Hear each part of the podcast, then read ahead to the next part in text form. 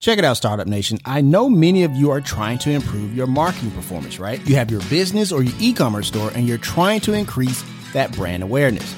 No worries, I got you. You should listen to the brand new Keep Optimizing podcast. That's optimizing with an S and not a Z. It's a marketing podcast that will provide you with not only the latest tips and advice in the game, but also you will hear from experts in their field when it comes to email marketing, SEO, and more. This is a must listen to podcast for my e commerce entrepreneurs. It's hosted by Chloe Thomas, who is a 15 year marketing expert, best selling author, and award winning podcast host. It's already a top 20 marketing podcast in seven countries. So clearly, you're going to get amazing value every episode. So, as you can see, Startup Nation, you're in good hands with my girl CT. So listen and subscribe to the Keep Optimizing podcast on Apple Podcasts, Spotify, or anywhere you like to get your favorite podcast. You can also get more information at keepoptimizing.com. The link is there in the show notes. It's time to be about that life, the startup life. Here's your host, Dominic Lawson. All right, Startup Nation. So I hope you're ready to see some value today. We got a big time guest in the building today. We have Katherine Liola of Concentric Private Wealth. What's going on, KL? Nothing much. How are you?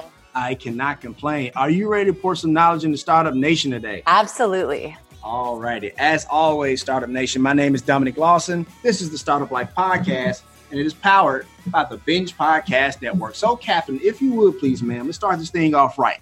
Tell us about your story on your path to entrepreneurship. Well, I think I actually have to start it going back to when I was a kid. Okay. And the funny thing is, I actually had zero desire to be an entrepreneur when I was a child, even into my 20s, truly zero desire. Sure. But the thing that was really unique about me as a kid is that I knew that if I wanted something, I could go out and get it. That was something that my parents really fostered in myself as well as my four siblings. Mm. And so I truly think that partly because of the mindset that I was brought up in, but also because I was the oldest of five kids and we didn't actually have a lot of financial resources in my family. So if we wanted something, it wasn't just going to happen because mom and dad could provide for it. We had to figure out how we were going to either get what we wanted to get from a financial means or create what we wanted. So that really has been the foundation of I would say my story and how I am where I am today. Gotcha. But Thank the you. bigger piece is really like the transition, I guess, into actually becoming an entrepreneur For was sure. really because at the end of the day, I felt that I was in a space where there were many people in senior positions not listening to the needs of someone like myself had. And I saw that there was a huge amount of opportunity to be able to create a space where people like myself could grow but also to better serve the clients that were so incredibly important to me. Gotcha. Thank you for sharing that. So I, I want to ask you a quick follow up about your parents because you were talking about how they really kind of uh, uh, poured into you that that sense of if you want something, you got to figure out how to get it yourself. Any of your parents entrepreneurs or had business ventures of their own? You know, the funny thing is, neither one of them are. Okay. If they had been born in different times, especially my dad, I think he very much could have been an entrepreneur or at least part of something that was entrepreneurial. But he was born in a generation as well as just kind of within a community that very much valued stability. And you go to work, you get a job, you provide. I think actually a lot of men are especially brought up with that type of mindset, which can be really limiting in terms of how people experience the world and experience themselves. Right. But it was so ingrained as far as you go and work for the government, whether it's the federal government, your local government, you do your best work, you come home in time for dinner. Very 1950s culture in a lot of ways. Right. But he had this fire in him that I don't think he necessarily knew how to bring out in himself in terms of from a business perspective. He's definitely been part of adventures outside of business. Right. But he shared that fire with us, and that fire grew over time for every single one of us in different ways. Gotcha. Thank you for sharing that, Katherine. I appreciate that. So I know you're there in the DC area, and I know yes. we always hear about the, the, the political climate there, but I actually want to hear about the entrepreneurial climate there because I hear it's kind of growing. Can, can you can you share a little bit about that, uh, if you would, Katherine? Sure. The political climate, of course, is something that people always think about in DC. Sure. You know, our local news is national news. Right. But what's really interesting about the DC area is it really is a hub for growth and for the entrepreneurial spirit. There's a lot of different startups in this space, especially those that have a technology background to them. One of actually my very good friends, Tien Wong, has created a community called Connectpreneur. Highly encourage all of the people listening to really be able to check that out if they're in the tech space or if they're looking for funding for their businesses, because it's a place where people from, yes, Maryland, Virginia have come together, but it's also where people who reside in other states have come to really be part of this community where people are thinking outside of the box and mm. helping each other get funding, but also to make sure that things like policy at the government level or how communities are looking at businesses are really being thought about so that we can all rise together. But right. it's not just tech. There's a lot of people that are outside of tech in the DC world that are really wanting to be able to create opportunities for needs that have been existing for quite some time. And while we see those pushes, of course, we've seen that in Silicon Valley, but while we've seen pushes in market groups like Boston, we're also very much now seeing eh, seeing that in the DC community, which is really exciting. Awesome stuff. And me and the family actually took a family vacation there uh, to DC. We kind of felt some of that energy that you're talking about, uh, cool. kind of the hustle and bustle of DC. So I definitely kind of get an idea of what you're talking about. So I appreciate you sharing that, Katherine. Yeah. Sure. And we're in a unique spot too because I live in Northern Virginia. I grew right. up in Maryland, but DC is also right there in the middle. And so you have two states. You have the District of Columbia, of course, they and many people want them to be a state, uh, but you have three different governing bodies, three different types of taxes, all different things that need to be taken into account. Mm-hmm. And so, what's really unique is that by having those three different spaces all so closely together, an entrepreneur has essentially a quick start into understanding how to navigate different types of policies, government entities, different types of leadership styles, which is so key, especially when any entrepreneur is wanting to scale. Gotcha. Thank you for sharing that. So I I, I want to ask you this because I know uh, you, you attended, you know, Boston College and things of that nature. So yes, hear, go Eagles. Want, absolutely, go Eagles for sure. Uh, so I wanted to ask you this: What did you learn from the worst boss, mentor, or professor you've ever had? Great question. You know, this might sound a little different than probably how many of the people you've interviewed have responded, but okay. One of my most influential leaders or professors was actually a Jesuit.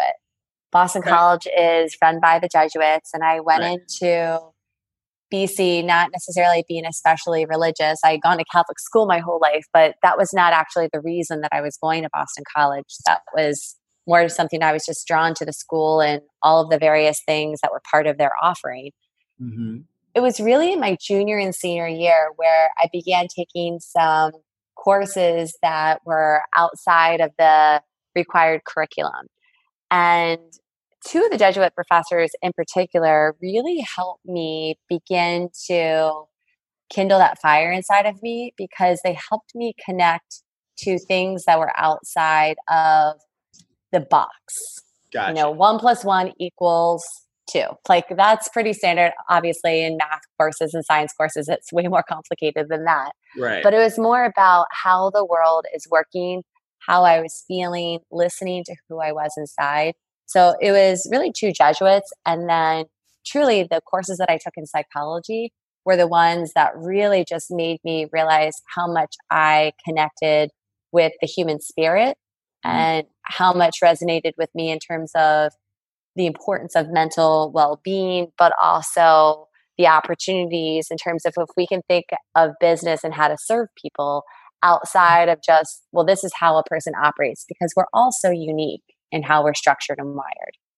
Absolutely. Thank you for sharing that. I i appreciate that answer because it really goes uh, with the mindset of the entrepreneur in the sense that you know you're willing to be open minded to hear, you know, from other other different perspectives, other other ways of thought. So I appreciate you sharing that, Katherine, for sure. Of course. Mm, sure. So, you know, like I said, we mentioned you went to Boston College, majored in communications. So, how did you go from majoring in communications to financial planning? Tell us that story. Well, the funny thing is, I actually started at Boston College in the Carroll School of Management, which is a pretty okay. highly regarded business school and mm-hmm. one that when people get accepted into the business school, it's more difficult to, it's one of the more challenging business schools to get in that people don't typically leave the business school, especially on their own accord. And for me, after about a year and a half of being in the business school, it just didn't feel right. It was one where I felt extremely compartmentalized. It was like my life was this is what you're going to do and this is how it's going to be. The curriculum didn't offer a lot of ability to take things that were outside of the required curriculum, such as psychology or looking at uh, multicultural studies or things like that. And those were the things that always got me thinking more. So I actually decided to leave the school of business and actually go into the School of Arts and Sciences. I had no idea what I wanted to do with my life, but I did believe that there was a power with the impact of communication. So I had this business base and I had this communication base as well as having some focus in psychology while I was in school. When I graduated, I was planning on going into consulting or sales, and I did a ton of interviewing, had job offers, but nothing just felt right in my gut. And I went on an interview to be a financial advisor, not out of my choice. It was a person who had been an alum that was like, you should just go. This is totally you. I had to pay my way and finance my way through college. Mm-hmm. So I had a lot of financial street smarts, not just because of my experience in college with money, but also because of how my parents raised me. And working at a very young age, I started doing things like modeling and acting as a little kid and refereeing in middle school. So I had been around money for a long time. And that was really what helped me have a good foundation to becoming a financial advisor and building the firm to what it looks like today because I had that base of business, I had that base of communication and psychology, and I had the street smarts. Of course, I'm still learning today. I definitely don't have everything down to a T, but who does? So it's really about progress and not perfection. I hear that. Thank you for sharing that. Now, one of the reasons, Katherine, I wanted to have you on the show because let, us just be honest here. You know, when people start talking about money, a lot of people feel weird about that, especially when we talk about financial planning, insurance, retirement, things of that nature. So when you have a client or when you're speaking uh, at an engagement or something like that, and you kind of see people squirm about money and stuff like that, how do you have that conversation? How do you put people at ease when you're talking about money? Well, money is one of those things that I think part of the reason that it's so uncomfortable to talk about is because we actually don't talk about it. When we are kids our parents don't talk about it and now some families do but culturally as americans that and sex are two things that we really just don't talk about. Right. And so people can take a lot of different actions with how they experience money as well as sex. Uh, because there is a lot of things that are just kind of behind closed doors so that we don't really get into the nitty gritty of everything. So that's one key thing is I think it's really important as adults and especially as parents if you have young children mm. that money is part of a regular conversation. And part of that conversation is not actually about just using words. One of the most powerful ways that children learn is through observation. Mm-hmm. So mm-hmm. saying one thing and doing something completely different is not going to yield likely the results of raising a money smart kid as much as showing and engaging and integrating what those best practices are, but also creating an openness for the child to be able to say, oh, wait, you know, I kind of like doing it this way. There's no one right way of doing things. So that's one piece. The other piece is for me, there's such a focus on being retirement ready in our country. Mm. But the mm. reality is that the majority of Americans will not be retirement ready. They might be forced into retirement, but they're not necessarily financially independent. Right. And the reality too is that the level of happiness in our country is actually declining, especially in groups around the transition into retirement and even people in their early 30s. So why is that? And the thing that I think is important that we all do, and we can do this at any age, is to take some big steps back and to really ask ourselves, what is important to me? And really focus in on that. Because when we focus on just the money piece, we're essentially pursuing something that is not actually grounded in anything that is important. Most of us are living lives that are defined for us at a very young age by whether it be our community, our family, our church, our religious organization, whatever. We're seeing these images of this is what financial success is, or this is what freedom is, or this is what retirement looks like, or this is what having a family and 2.5 kids looks like. Right. It's not giving us a space to say, what is important to me? And when we can focus on what is important to me, that doesn't mean that all of a sudden our decisions become so much more clear, but it does help us funnel down to what actually we need to be focusing in focusing on and that very much can then align our planning and our investment strategies. So everyone in startup nation to me the biggest takeaway of anything i possibly could share today is to really go home find some space not just today not just this weekend but to create an ongoing space for you where you can continue to come back to the what is important to me what's important to me today, not just 30 years down the road, but what's important to me today. Got you. Thank you for sharing that. I appreciate that, Katherine. And I'm glad you talked about, you know, defining that success, defining that financial success, because I wanted to ask you. That really leads into my next question, because I wanted to ask you about your uh, your contribution that you've been making to uh, CNBC for their Ready Set Grow uh, yes. initiative. And one of the things that you talked about was uh, defining what that success is, defining what that uh, financial success looks like. And Startup Nation, if you look in the show notes, we have a link to those videos in the show notes for easy access. Amazing content, Startup Nation, if I may say so myself. So Thank you. I, absolutely, absolutely. So before I, you know, kind of dive into uh, some of the content that you made there, sh- share with us how did you get connected with CNBC? Did they reach out to you? Did you reach out to them? Kind of share that story if you would. So there this is just one of those things that I think comes down to a few things. One okay. is putting your work out there and not waiting for opportunity to come knocking on the door.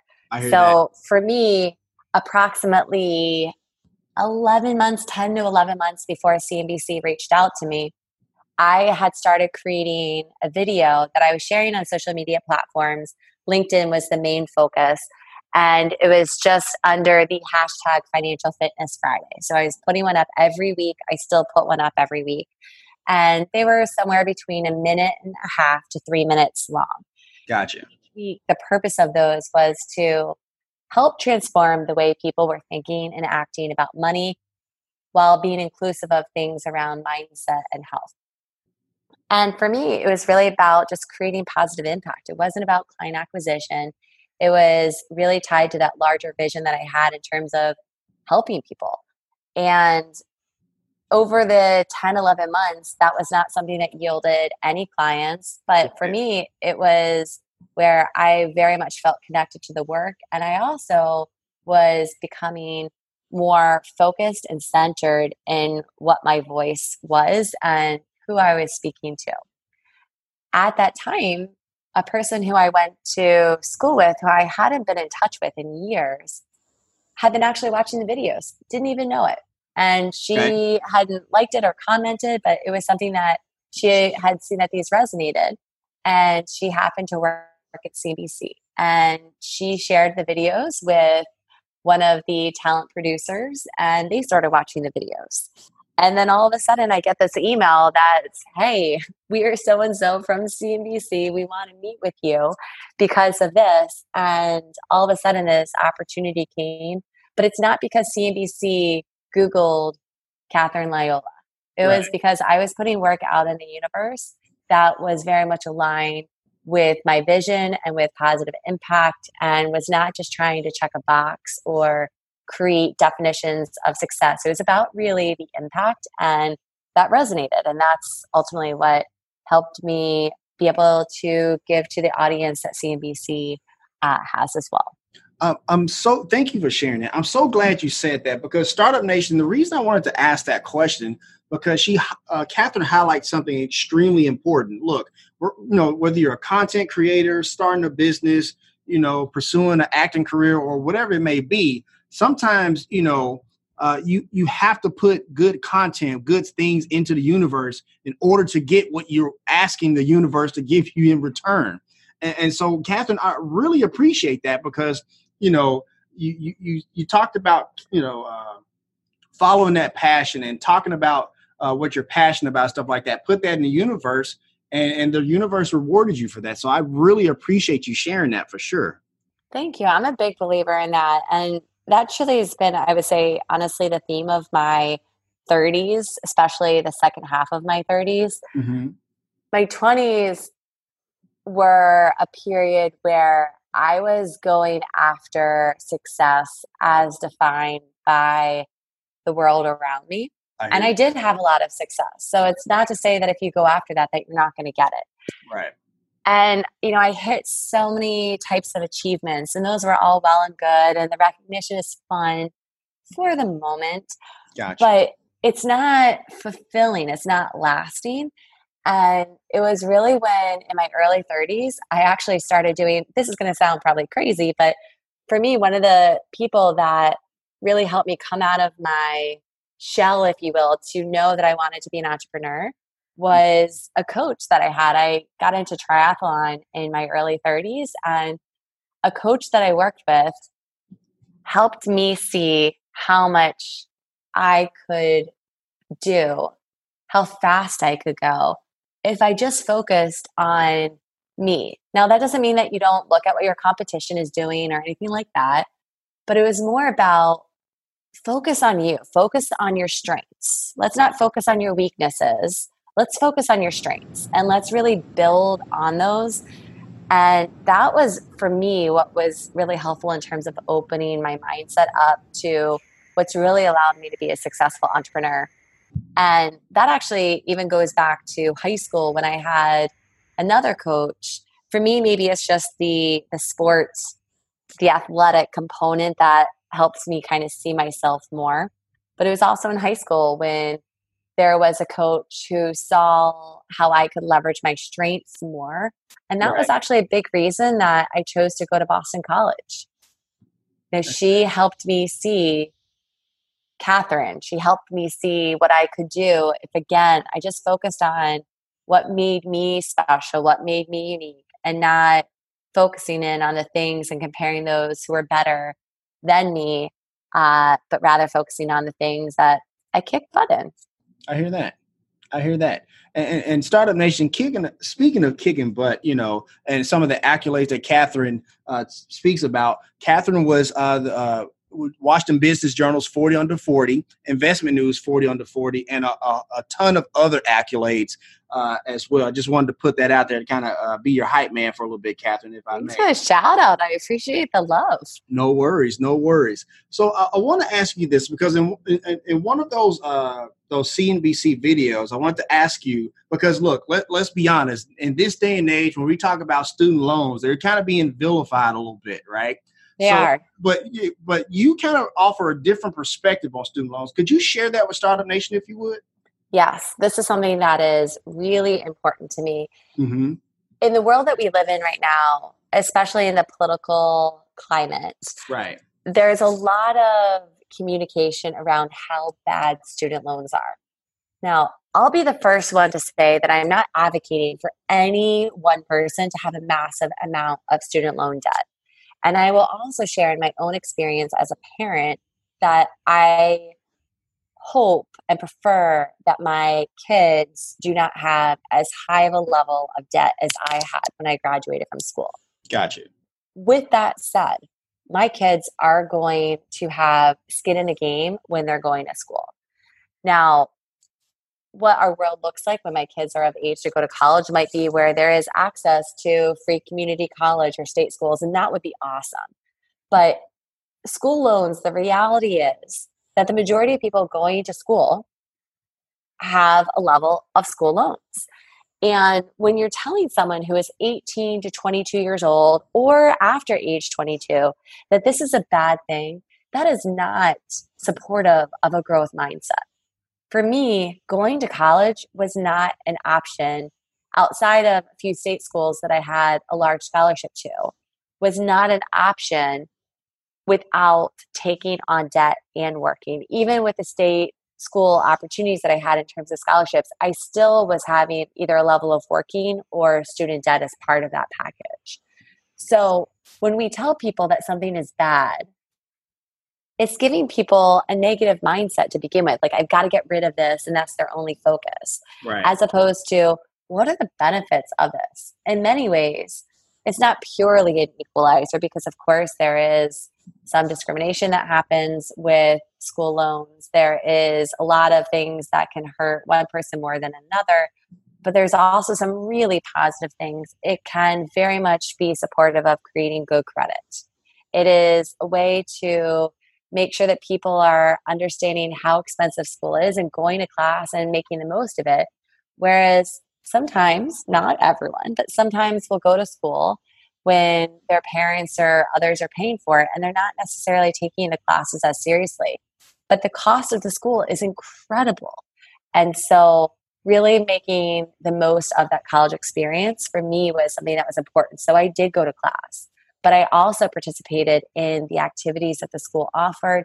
I traveled internationally with the school and participated in various organizations that would allow me to be part of that growth experience. So the school loan element for me gave me the opportunity to be at the table.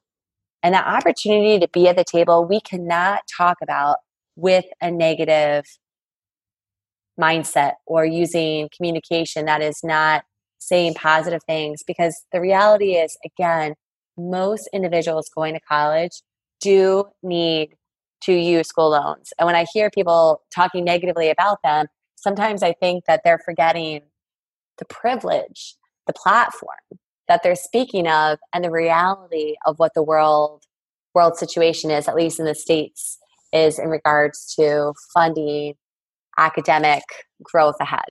Again, I believe in making sure that we are not having individuals take on a massive level of debt. I also very much believe in giving more access to free higher ed education. But for where we are right now, we got to also make sure that we're not giving negative messaging to the majority of students actually going to school because that's preventing some people from going, it's preventing some people from actually staying. And it's also creating decisions once they are out of school in terms of getting rid of the school loans as opposed to building up things that are important, such as cash reserves and other means of liquidity to prepare for other life events that are surely going to happen, whether they're positive or negative. Gotcha. Thank you for sharing that.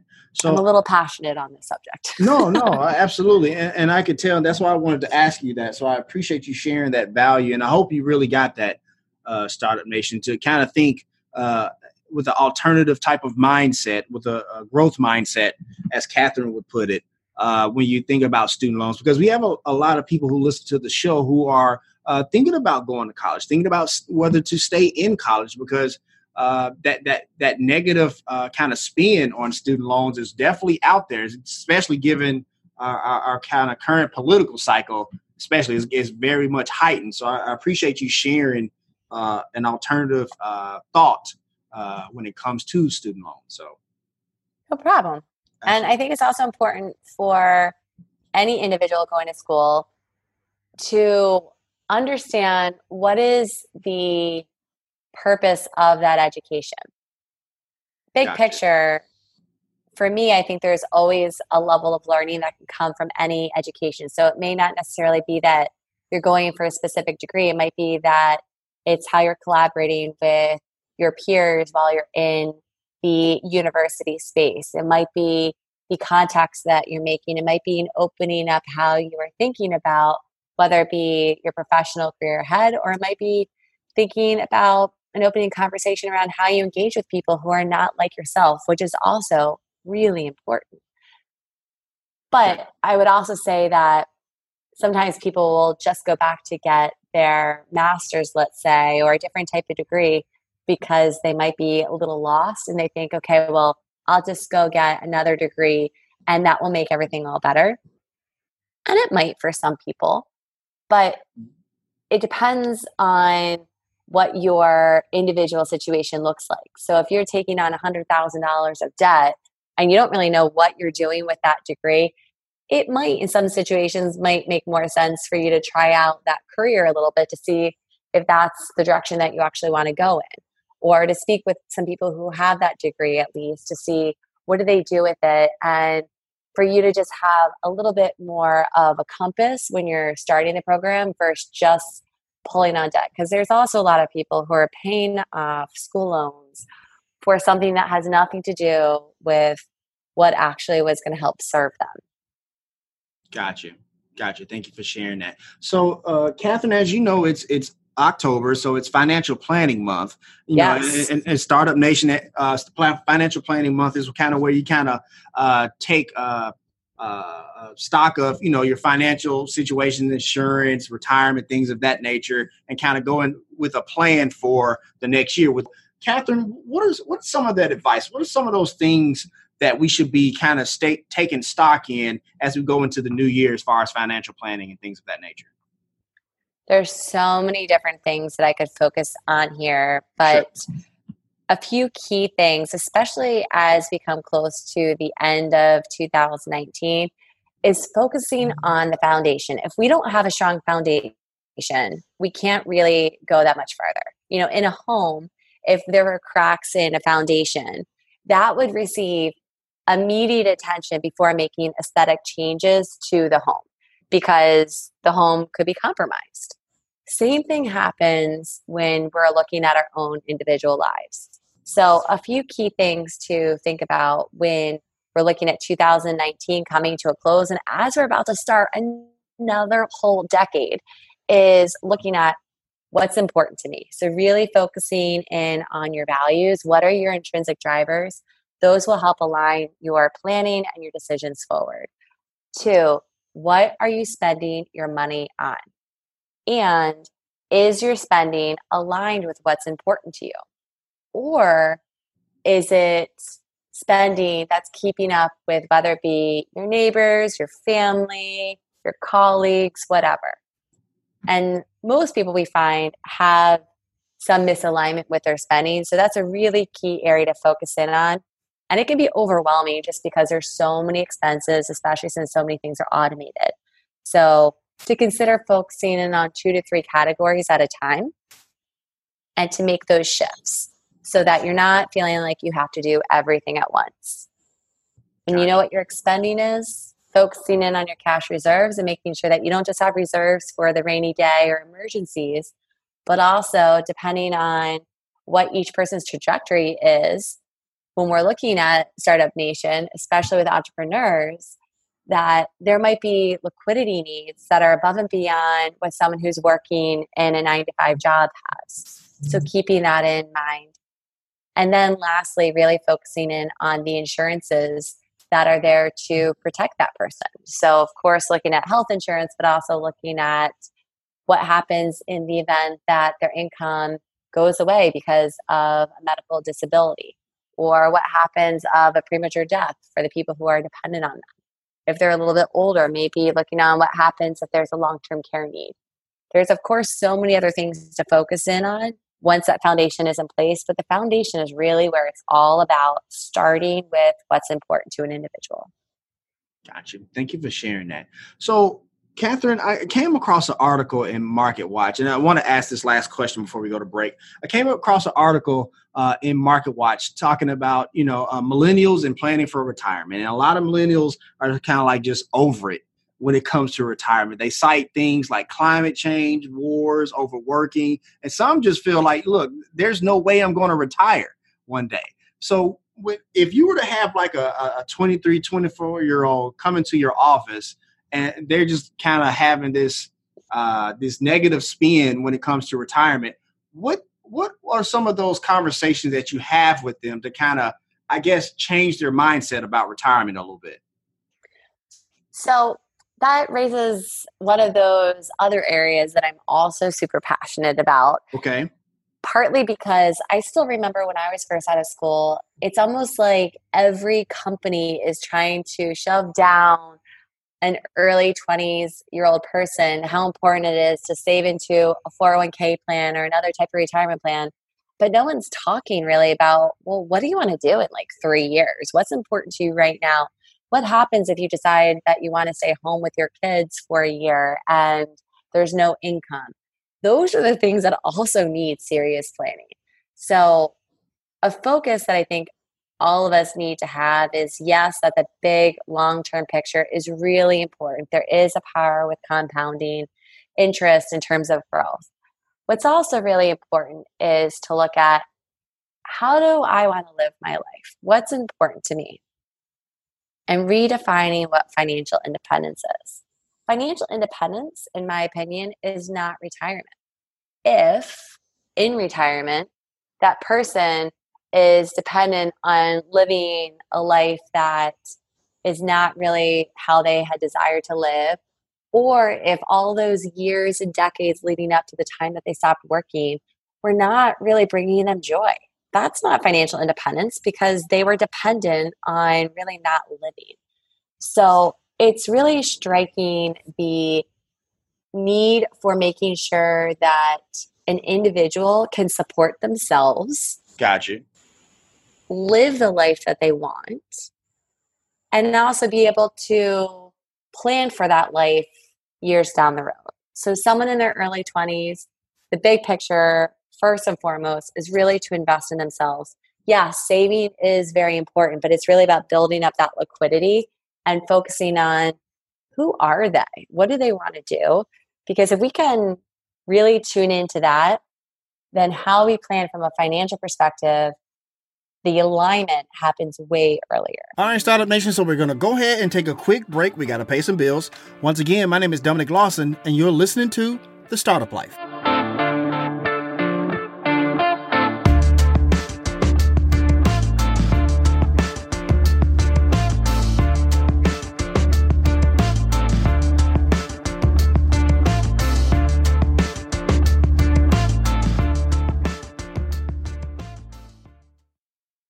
Check it out, Startup Nation. I know many of you are trying to improve your marketing performance, right? You have your business or your e commerce store and you're trying to increase that brand awareness.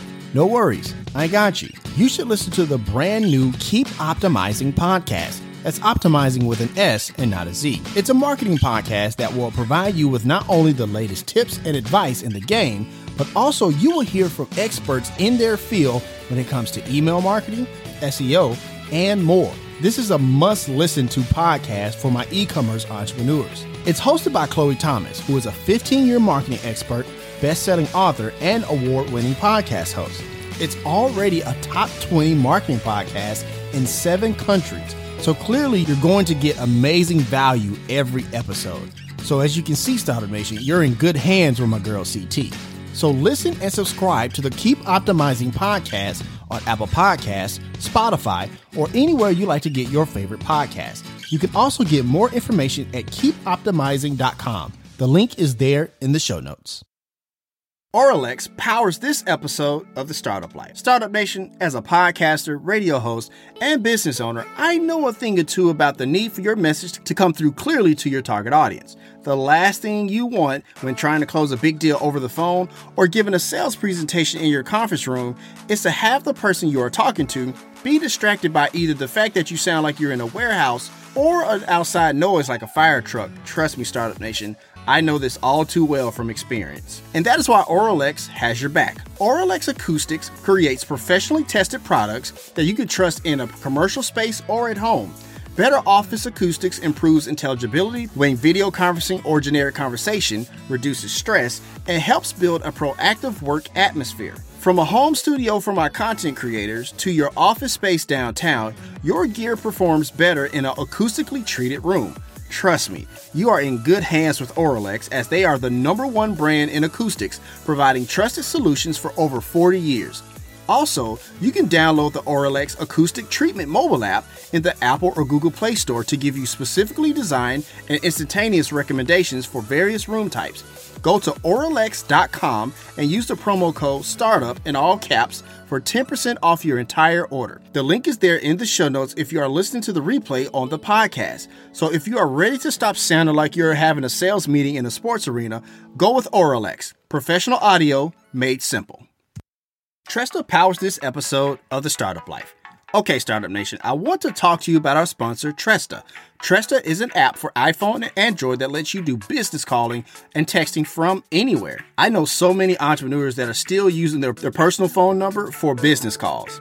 It can get complicated drawing the line between your personal and professional life. Startup Nation, this is the best business phone app out there. Whether you just need a business phone number or if your team is ready for a complete business phone system, Tresta is totally flexible and can grow with your business and it's all unlimited calling, texting, and all of the powerful call management features like auto attendance, call recording, user groups, and more for just $15 per user per month. With Tresta, there's no contract, and you don't need any special hardware, just your smartphone you're already using. Tresta is easy to configure, so you can set everything up yourself, all online avoiding all the hassle and high overhead costs of setting up a traditional business phone system, which is important because as entrepreneurs, we are always trying to cut cost and time. They're offering a 30 day free trial so you can see if Tresta's virtual phone system is right for you. Communicate smarter and more efficiently with Tresta.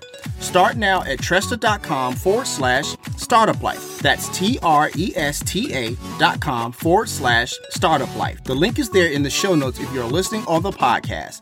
Tresta, business communication simplified. All right, Startup Nation, welcome back as we continue our conversation with today's guest here on The Startup Life. Katherine, if you would please, ma'am, tell us all about Concentric Private Wealth and the, work and the work you do there. So, Concentric is a comprehensive wealth management firm. Our focus is in behavioral advice. At the end of the day, what we're doing is transforming the way people think and act about money while also putting strategies in place so that they can embrace financial independence today as well as down the road when they may no longer be actually earning money. Gotcha.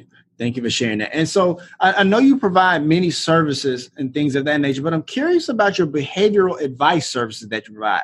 Kind of share with us a little bit about that, if you would. Sure. So I would say an easier way to explain behavioral advice Sure. Is first and foremost helping people understand the why. Helping people understand why are they doing what they're doing? What's important to them?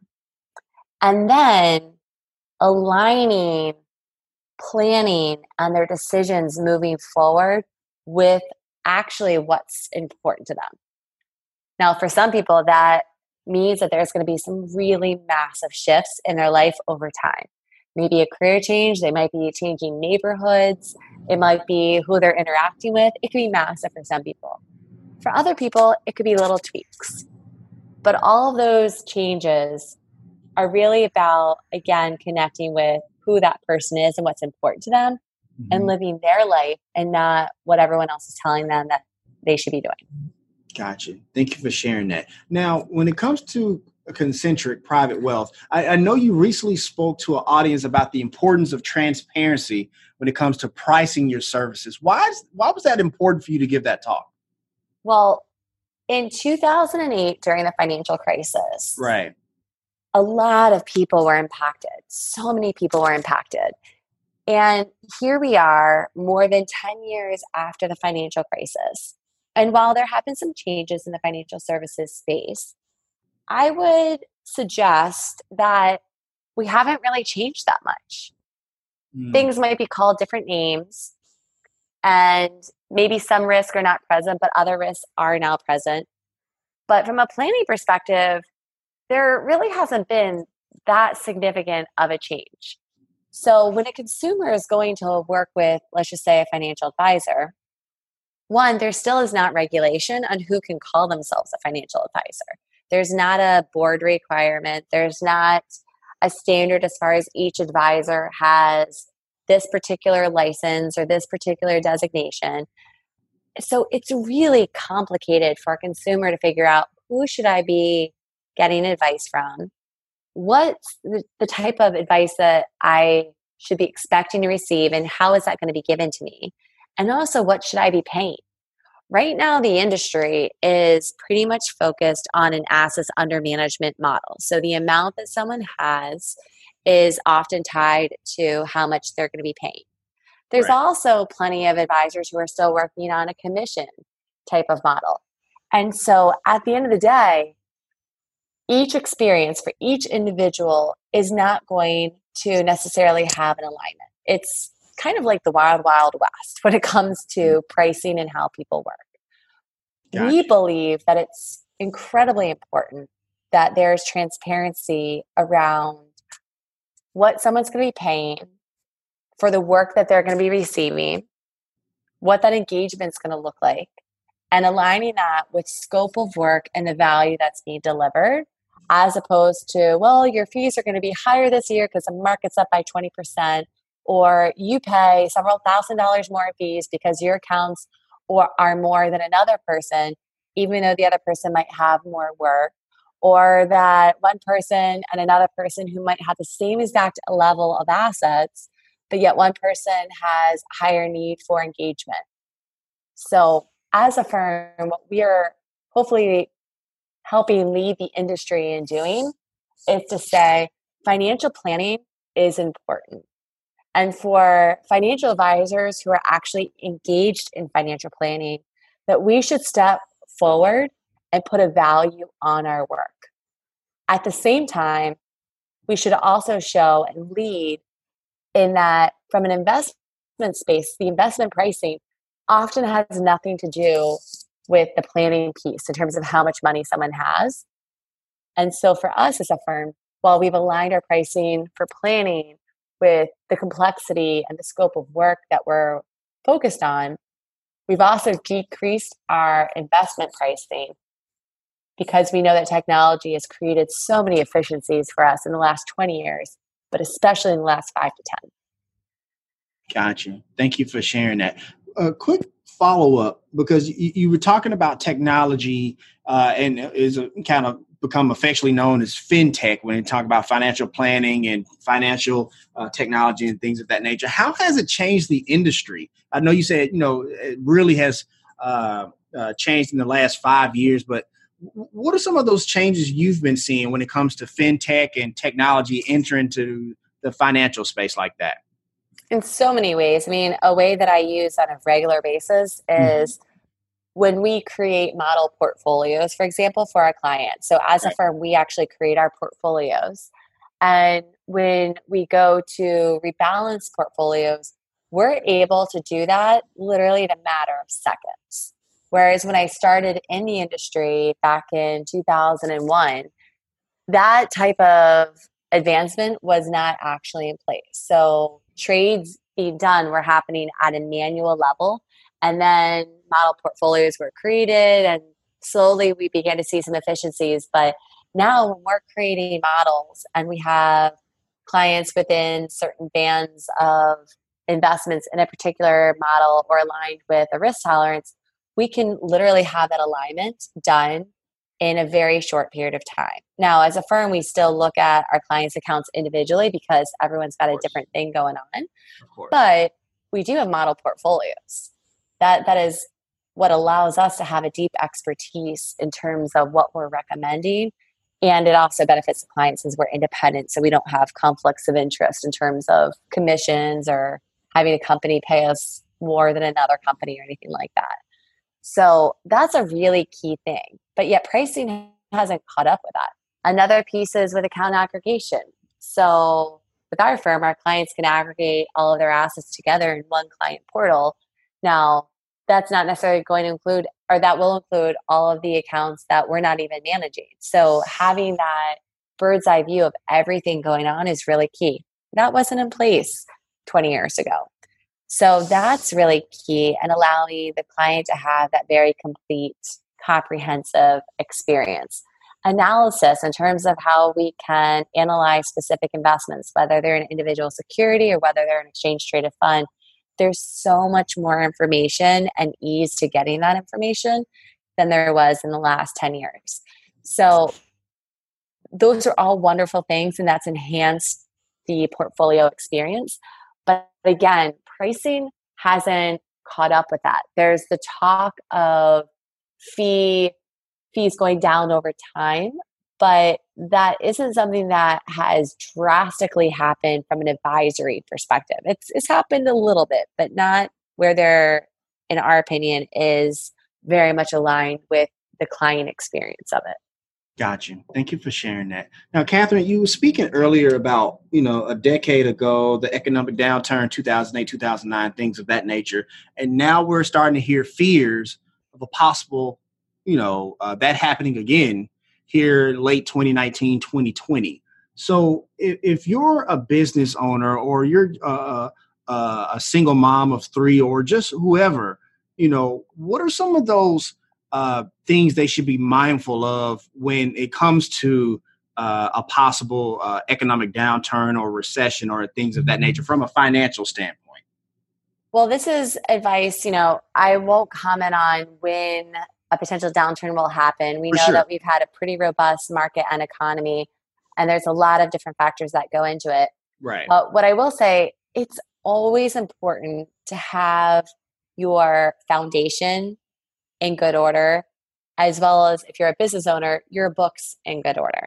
So, this is true at all times, but especially when we potentially are going to any periods of transition or volatility, which would also speak to a change in economy or market.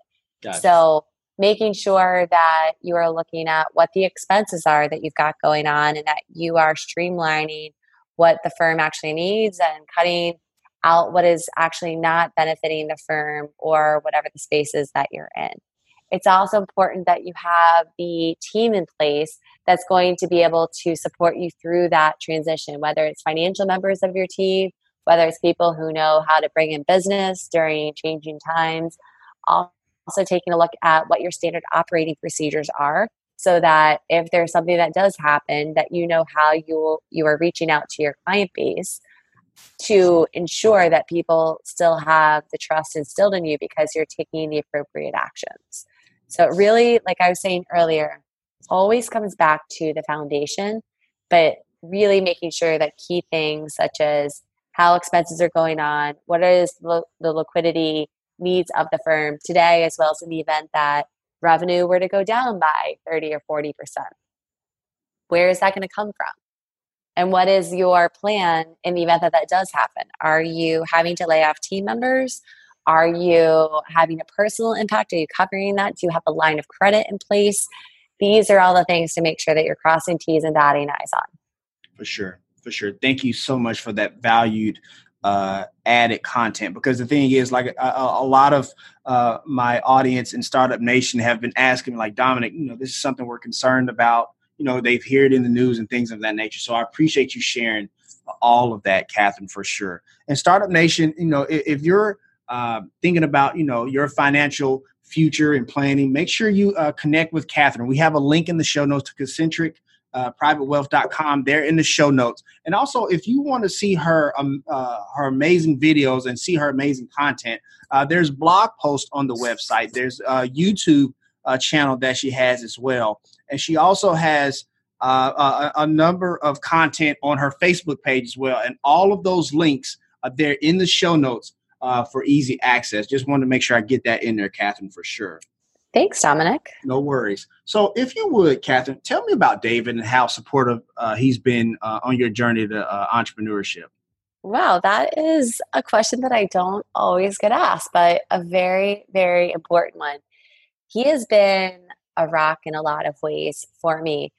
As entrepreneurs, I think we can sometimes celebrate how we are able to come up with those big ideas and take that foot forward into uncharted territories, and that gets celebrated.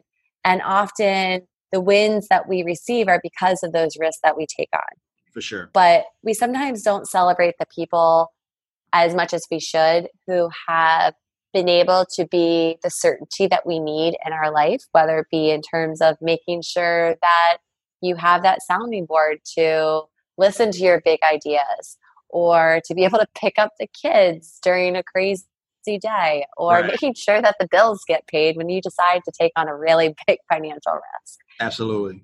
And that's a really one of the big ways that Dave has supported me in my step forward into being an entrepreneur.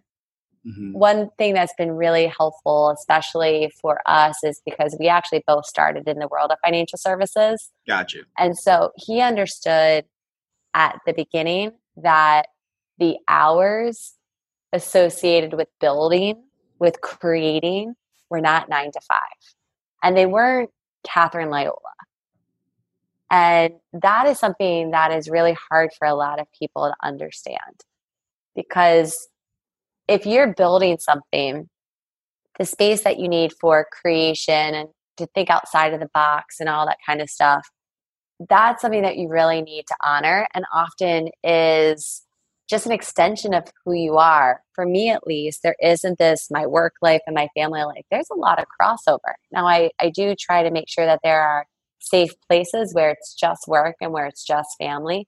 But for me as a person, when I define to others who I am, it's not that I'm just a mom or just a spouse or just a business owner. And I say just, even though I'm not, I'm not a big fan of that word in general, because sometimes we really limit how we define ourselves to other people and sometimes even to ourselves. So, me, Katherine Liola, is yes, a mom, a spouse, a friend, a business owner, a visionary. I'm all those things together. And I'm not someone who like turns the switch on and off multiple times a day. I wake up, the switch is on. And then I go to bed and the switch is off. And for the partners that we have in our life, for all of you, Startup Nation, whomever that partner is for you, whether it's a business partner, a person in a relationship, a family member, for someone to get you is really key. Now, that doesn't mean that every conversation has always been perfect. We still have our ups and downs in terms of communication. That's human. But it's something that he's been able to get me and has supported me being me. And that is just, that's massive. I hear that. I hear that. Thank you for sharing that. I appreciate that for sure. Uh, and like I said, it was one of those questions I wanted to ask because, like you said, you know, uh, nobody builds a business technically by themselves, right? You know, you have that system and stuff like that. So I appreciate you sharing that. Uh, Katherine, you actually uh, posted, I, I, did a little social media stalking as I always do. It sounds like it. I like your due diligence. Appreciate it. Uh, so I, I, was looking on your Facebook page and you posted um, a picture of somebody we both admire, which is Allyson Felix. Yes. Uh, and I know that you're a runner as well. So I what am. about Allyson Phoenix Felix uh, that inspires you? Oh man, Dan, she is she is just an inspiration. So I'm not sure if everyone in Startup Nation is aware of her story, but I'll try to make a long story short. Her contract with Nike was coming up and she in her contract negotiations was wanting to have i don't know if clause would be the right word but she wanted to have some verbiage in her contract that would essentially still support her if and when she were to get pregnant and have a baby. Because unfortunately, what the case is for a lot of professional athletes is right. that they are expected to continue to perform at the same exact level while they're pregnant and after they give birth, which I don't know how many of you in Startup Nation have been a mom or at least I've been around a mom there's body changes that happen. so, right. like, if you're a runner, you're not going to be running as fast when you're nine months pregnant or in the first few weeks after you deliver a baby. And there's just so many hormonal changes and things that your body's got to go through. But as someone who is an athlete, I did a half uh, Ironman in the year and the months following the birth of my first daughter. I also can appreciate that the body does heal, the body does go back, and the body can still be extremely strong and you can perform at an even higher level. And that's all Allyson Felix was looking for from Nike, especially because at the point that her contract was coming to an end, she had already excelled and had been a very, very decorated athlete. So at the end of the day, Nike wasn't budging on this She ended up finally having a contract picked up through Athleta. And just in the last few weeks, she ended up becoming even more decorated. And that is at the same time after have, having had a child less than 10 months ago.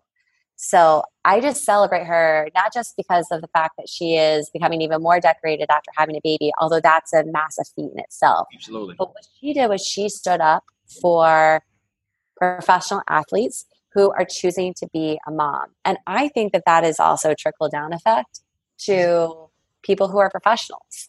So, mm-hmm. for any of the listeners for Startup Nation, I think it's really important. Granted, I have a strong passion and bias around this, but it's super important that if you want to build your companies, if you want to scale, if you want to do right by the people that you are trying to serve, that you also need to consider how you are serving your team members.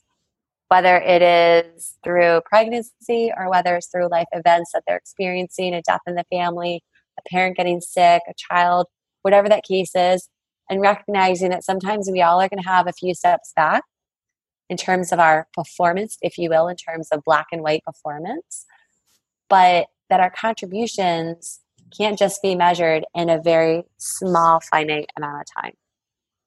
Gotcha. Thank you for sharing that. Really quickly, Katherine, what's your entrepreneurial superpower and why? What's my entrepreneurial superpower? Mm-hmm. I would say that I bring high, energetic spirit of positivity to almost any situation. And I have this ability to see puzzle pieces, big virtual puzzle pieces, all coming together when most people cannot figure out how to navigate forward. And so when I am put in a situation where there is a need or an opportunity, I can see that path through the trees, even in the face of adversity. I hear that. Thank you for sharing that. And before I ask the last question, I just want to say thank you so much for coming on the Startup Life podcast, powered by the Binge Podcast Network. You gave amazing value from uh, uh, financial planning to uh, you know even uh, providing an alternative mindset when it comes to student loans. So I appreciate all the value you gave to Startup Nation today. So I'm um, actually for this last question, I'm going to turn the microphone over to you because there's an entrepreneur out there that's feeling a little stuck. They're either afraid to start their business or they're they're they're stuck in their business and they're afraid to move forward. Give them some words of motivation, Katherine, today to tell them to keep moving forward. Cool. Well, first and foremost, Dominic, thank you so much for having me on. I love the energy that you have, and I love that I, was having the opportunity to be part of Startup Nation. For all the entrepreneurs out there that might be struggling. And let's be real, if mm-hmm. we're an entrepreneur, we're all going to struggle at some point or another. So know that we have a kindred spirit together and that hopefully we're all holding each other up to be able to get through those challenging points.